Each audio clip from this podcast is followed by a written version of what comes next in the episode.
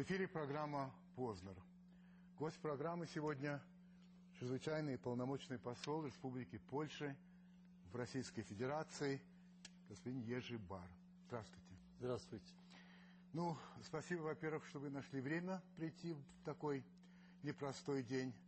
Еще я хотел бы передать вам самые искренние соболезнования всей нашей группы, которая готовит эту программу, и, конечно, зрителей а, программы. Так что еще раз примите Спасибо. это. Спасибо большое. А, я не могу не вспомнить того, что когда появились первые сообщения об авиакатастрофе, ваша фамилия значилась среди погибших. Вы об этом знали? Я узнал об этом после определенного времени. Вы должны были быть на этом самолете, или это просто была ошибка? Нет, нормально, э, когда подготовляется список участвующих, э, если в этом, в этом списке обязательно, как член официальной делегации, должен быть я. И, конечно, так было, потому что там это идет по определенному, определенный порядок. Да-да, Кого-то там- протокол да? Протокол, да. Да. Но э, если человек пребывает на месте, тогда есть там такая звездочка. Ага. И эта звездочка означает, что человек все-таки не находится. Сносочка такая, Так, как снос- бы. да. Ага. И при эта звездочка была, так сказать, моей звездочкой. Ну, не сразу поняли, видимо. Они не обратили Не внимания обратили на внимания, это. да. А, и вам, если я не ошибаюсь, пришлось первым, первому сообщить о катастрофе, так?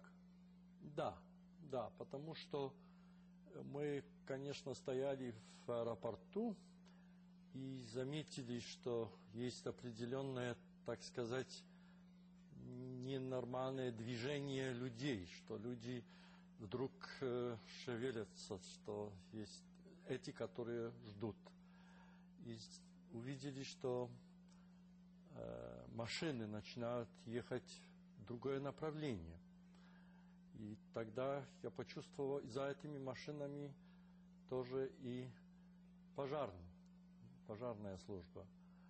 Я сразу решил, чтобы сесть свою машину и за этой пожарной службой через этот весь там, где пояс этот, и, и ехать вместе с ними. И поэтому был на месте чрезвычайно быстро. Я не думаю, что это, это были считанные минуты.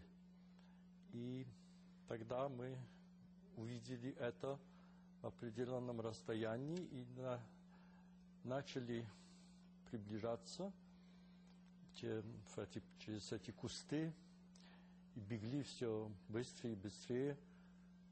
И даже когда почувствовали, что это просто уже знали, что есть катастрофа, есть первая мысль у человека такая, чтобы помочь. Так что у меня в моей голове была та- такая картина, что э, приблизимся к этому и будем вытаскивать всех, которых надо вытаскивать. Но когда мы подошли, по- по- тогда оказалось, что вид этого такой, что там, ну, конечно, шел пожар еще в это время, такой, что сразу было видно, что это страшная катастрофа.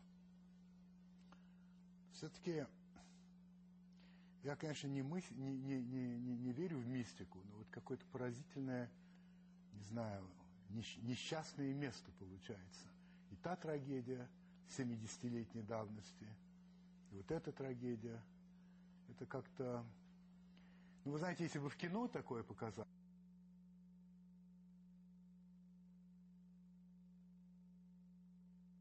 такую тематику, которая эм, сейчас, э, ну, так сказать, э, в наших головах и в наших сердцах. Но мне кажется, что такие вещи имеют несколько, что есть одно дно еще ниже и еще Так. ниже. И самое это, что вы сказали, это есть, я бы сказал, мистика первой плоскости, первого этажа. первого да? этажа. Так. Типа что-то страшное и снова. Но, и, конечно, это нормально, что такое, как первое впечатление. Но мне кажется, что надо войти ниже, как будто бы глубже, Да. и почувствовать. И здесь, на, когда пойдешь, тогда начинается, э, появляется пр- пространство действительно большое, я бы даже сказал, ошеломляющее. Том смысле, что, во-первых, можно сказать, чисто с такой э, ну, религиозной точки зрения, жертва не идет даром. Есть какой-то смысл каждой жертвы. Э, Что-то, но жертва народа – это потому, что была элита тогда, сейчас элита почти в этом же самом месте. Мне кажется, что это значение этого глубже, глубже в том смысле, что появляется после всего трагического, с нашей болью, одновременно с нашей болью, вот какая-то надежда. А почему надежда? Потому что потому что мы не ожидали, какая будет реакция, как у вас, так и у нас, масштабы этой реакции. И когда мы все это увидели, а это есть процесс, который сейчас происходит, тогда мы почувствовали, что и чувствуем сейчас, что мы участвуем в чем-то намного-намного важнее, в том смысле, что это касается не только их, только касается нас всех. И что выводы, которые должны сделать, должны сделать живы. Они нам, мне кажется, что это даже так, это, конечно, мистика, идущая ваш, вашим, так сказать, так как вы начали этот аспект. Был такой, было такое предложение в, в речи нашего премьер-министра о свете, а, а, который идет через, через черное. Там, он это высказал как раз на несколько дней раньше, когда был в Катыни, что в этой темноте появляется луч. Мне кажется, что это, что случилось, это является таким лучом. Это надо немножко обговорить пошире, и мы еще не готовы о всех аспектах этого говорить, потому что это мы все ощущаем пока. Больше, больше горе и печали в нас самих сейчас, чем разумных выводов. И ведь таких выводов, которые могут служить будущим. Вы полагаете, что такие выводы есть? Да, да. Я, я просто еще несколько дней тому назад, как посол, который незадолго будет кончать свою работу в этой стране, я думал, что я выеду как будто бы с другой России. Что я выеду с такой России, которая, хотя я очень-очень не соглашаюсь э, умом России не понять община. Вы не очень- согласны Я- с Нет, этим? конечно. Я нет. тоже. Да, я- да, я не согласен. Случае. Заблуждался Тютчев? Не, ну, нет, может быть, тогда это было по-другому, но мы, как люди современности, э, которые видят, на наших глазах рождается глобализация, и в этой глобализации все совсем связано.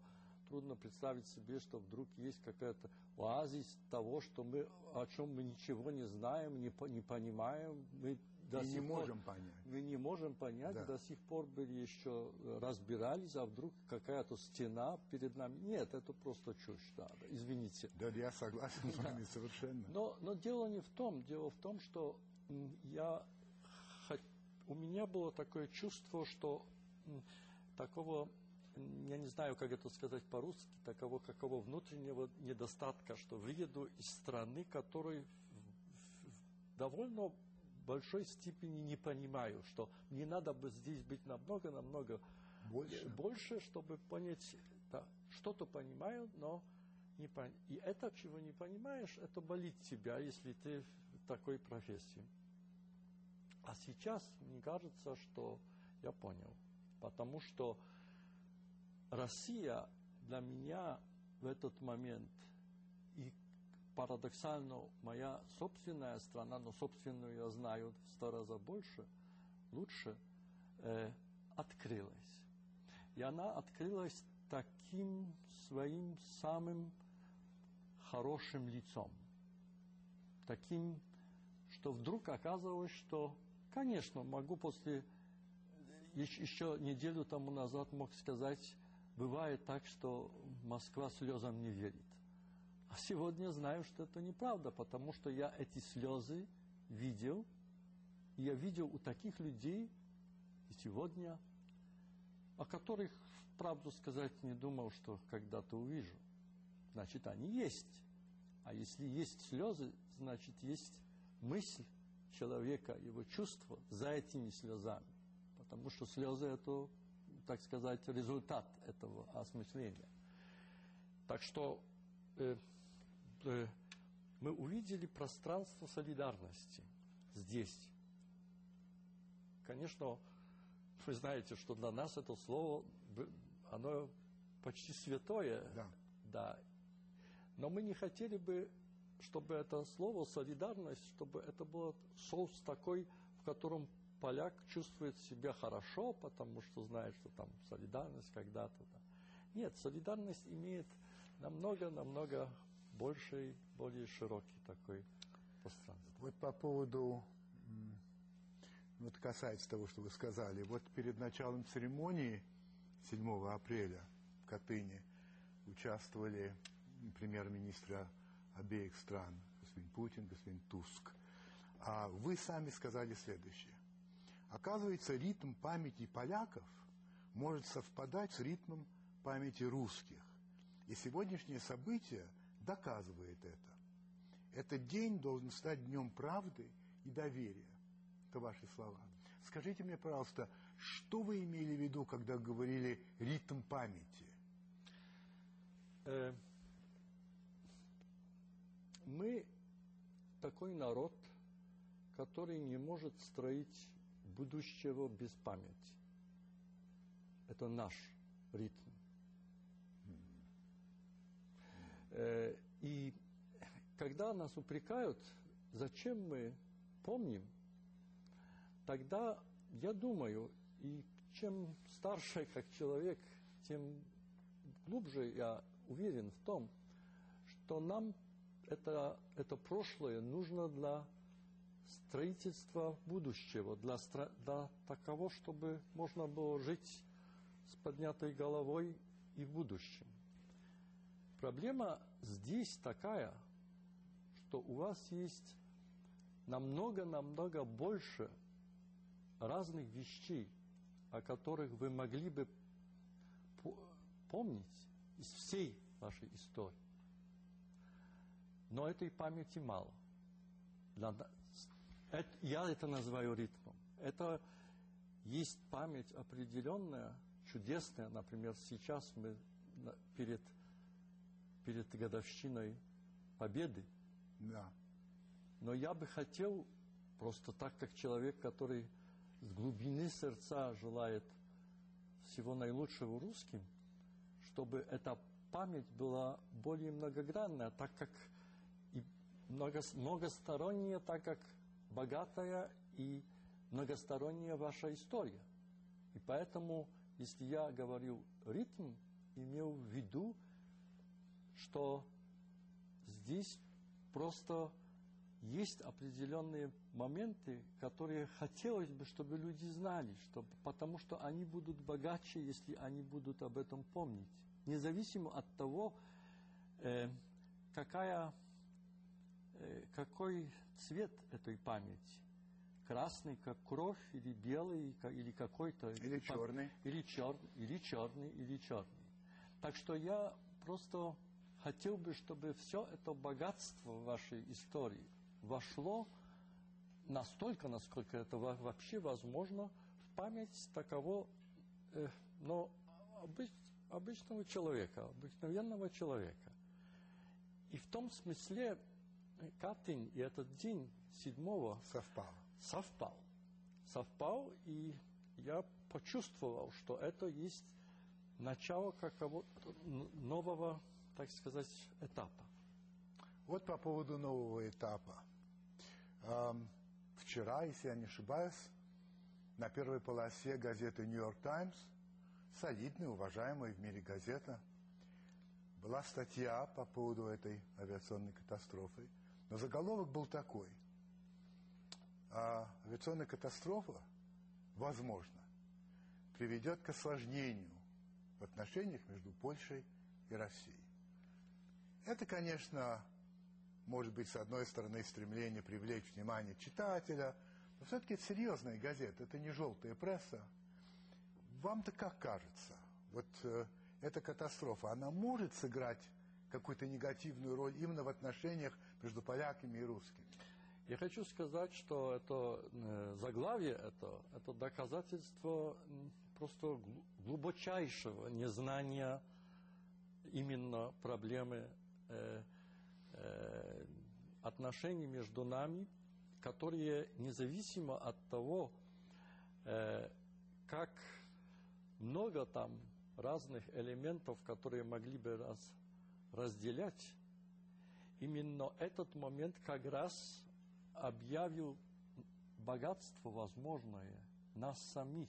Ведь в конце концов проблема не в одном правительстве, не в одной, э, только проблема в людях, в народе, чтобы э, я, я абсолютно противоположного мнения. Ага. Абсолютно противоположного. И поэтому э, я думаю, что это, что случилось парадоксально, является м, фундаментом или частичкой, конечно, фундамента такого чего-то нового, такого, что мы увидели русских таких, какими просто не ожидали, что это Обычно может быть. не видели, да? Обычно в таком масштабе. Да.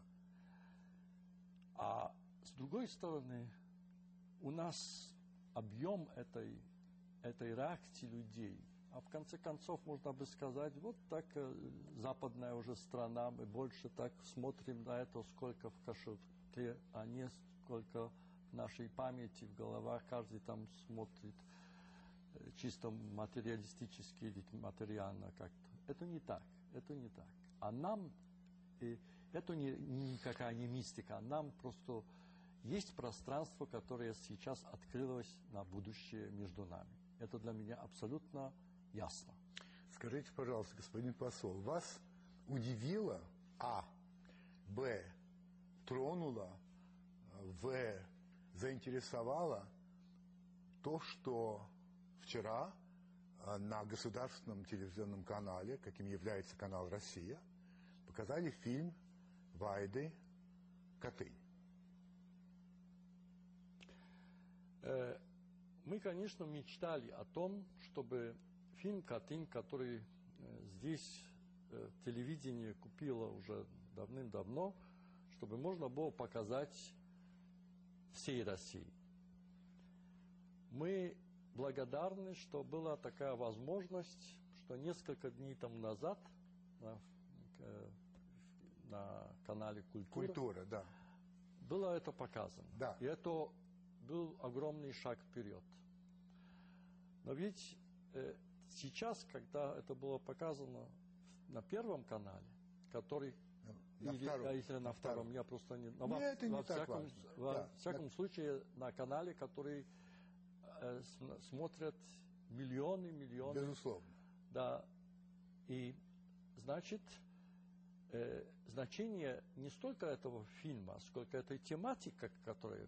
Фильм можно оценивать так, по- Это по-разному. другое дело, Это про- да, совсем да. другое дело. Дело в том, что вдруг оказалось, что частичка нашей общей судьбы вошла в миллионы российских квартир одновременно. Вчера. Да, да, именно так. Вот так. И понимаете, я просто с огромной благодарностью об этом думаю, что это было возможно. А если могу сказать, э, парадок- парадокс этого несчастья в том, что без этой катастрофы, может быть, это так не пошло бы. Да, к сожалению, наверное, вы правы. Наверное, если уж так говорить совершенно откровенно, а, надо, как вы полагаете, что решение о показе этой картины на государственном канале а, вряд ли могло быть принято без поддержки, ну, так сказать, руководства, руководства страны, так? Ну, я в этот момент, как дипломат, мог бы сказать, что я не специалист, поэтому как это распределяется здесь, в России. И да. тем самым вы бы уже ответили на мой да. вопрос. Хорошо. А, смотрите, а, не секрет, что погибший президент Польши а, довольно критично относился к России. А, в этом смысле а, он отличался от а, премьер-министра Туска, который более ну, скажем, спокойно, что ли, сдержанно. А, и понятно, что было легче встречаться нашему руководству с Туском, чем, очевидно, с господином Качинским. Более того, 7 апреля а, президента не было в Катыни, ну вот он собирался ехать, и более того, а, он не скрывал некоторые обиды, он сказал так, я тоже буду в Катыни, надеюсь, визу получу. Так, немножко зло. Скажите, пожалуйста, вот эта вот трагедия, она как-то изменит внутриполитический расклад в Польше? Я понимаю, что вопрос э, неудобный, но все-таки он, он важный. Это может как-то, что, как вы думаете? Мне кажется, что вопрос как такой, он существует, но пока еще слишком рано, чтобы ответить на mm. это. Можно только э, э, можно только на это посмотреть следующим образом, что эти люди, которые там погибли, это были люди, можно сказать, самого права, самое левое. И то, и да, то. И то, и то, да, да. Это были люди, которых мы нормально встречали не в таком э, диалоге, как сейчас между нами, только в таких острых прениях, иногда mm-hmm. даже очень неприятных, часто как политические противники. Да. Но они были постоянно как актеры, как, как, как та, соучастники. Э, сейчас оказалось, что вдруг вся, как будто бы все смешалось в буквальном смысле этого слова в одном месте. Э, это, это без сомнения, я это как социолог могу сказать, имеет значение для людей, для населения, для для, тоже для активистов партии, которые одной партии, другой, третьей, которые потеряли э, своих там э, руководителей. Э, так что э, после такого шока, конечно, ты смотришь на эту сцену немножко по-другому. Э, но сейчас, на, на сегодняшний день, есть только траур, и это Понятно. чувство такое общей этой боли. И практически, если ты слышишь, что высказал человек, которого знаешь с левой стороны, и что этот из правой, это есть эти же это самые тоже. чувства, только это практически те же самые слова. А ведь жизнь политическая, она пойдет вперед. И сейчас э, конституционный порядок такой, что что э, председатель э, нашего парламента определенное время, маршал, да, маршал, да Сейма э, исполнит, исполнит обязанности. обязанности и и после короткого времени он должен уже расписать новые выборы. А он, кстати, сам кандидат uh-huh. да, на будущего президента, президента Польши. А, кстати, просто возникло, а может ли нынешний премьер-министр, господин Туск, например, тоже выдвинуться? В принципе. Ну, в принципе, может, потому что он сам, сам отказался недавно. Ага. Он, он отказался, и он это сказал, сделал это просто публично, публично да. но с другой стороны, конечно, в этих а, новой обстановке да. это существует такая возможность, но, но, но это просто по поводу того, что сменилась обстановка да. э, диаметрально.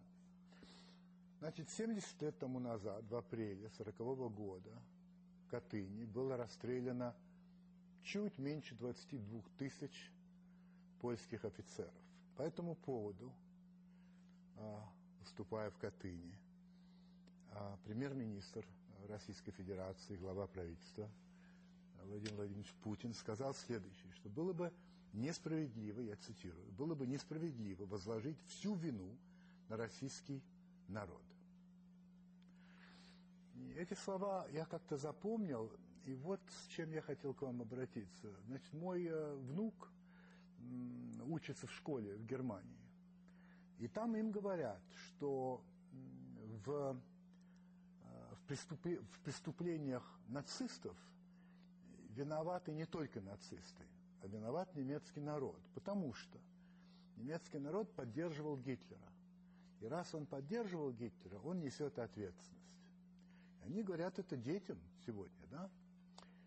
А советский народ в своем подавляющем большинстве, не все, но в подавляющем большинстве, поддерживал Сталина. Тут нет никакого спора.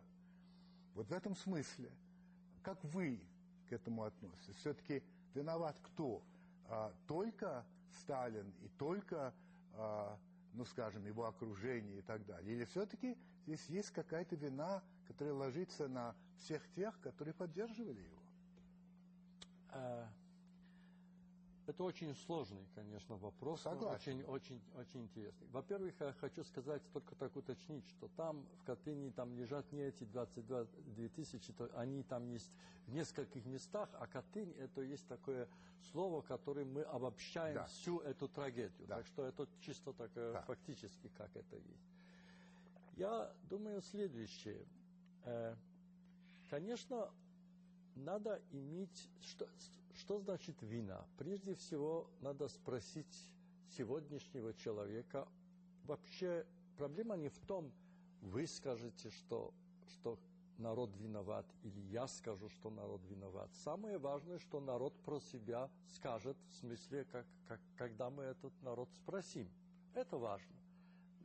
Важно спросить сегодня русского или поляка или, или, или немца, он чувствует себя виноватым за что-то.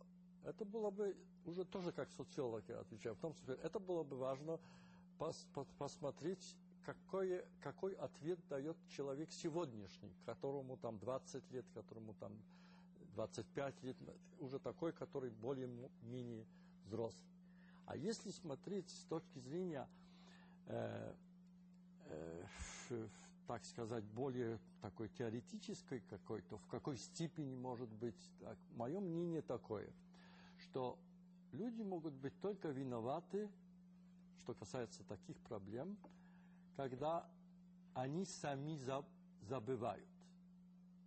Ничего больше. Если кто-то не, не хочет знать, например, или отвергает, так в том смысле есть его вина. Почему? Потому что возникает обратный вопрос, почему помнить? Здесь ясно, когда было такое несчастье тоталитаризма или в Германии, или здесь, если мы должны помнить, так мы должны помнить, чтобы это никогда, в никаких обстоятельствах не повторилось еще раз. Господин посол, чтобы это помнить, все. надо знать. А вот именно. А если вы не знаете, если вам не говорят, если когда вы растете, ни в школе, нигде вам ничего не говорят, как вы можете помнить. И поэтому э, свобода, которую мы э, обратили 20 лет тому назад, между прочим, служит тому, чтобы мы могли узнать всю правду. Я говорю это как поляк. Мне, я, я здесь не, не могу давать никаких советов, это было бы смешно. Но я знаю, что сегодняшний поляк, если только захочет, и это все-таки показывается, он уже знает, что вошли в Чехословакию в 1938-м, и что наши, извиняюсь, перед, и перед, перед чехами, и перед самими собой. Он уже знает, что были э, такие, которые э, выдавали евреев в руки немцев, или даже хуже. А раньше этого не знал. Значит, сегодняшняя память наша будет такая, что совместим и это, что и это у нас идет этот процесс, что было чудесное, что было грандиозное,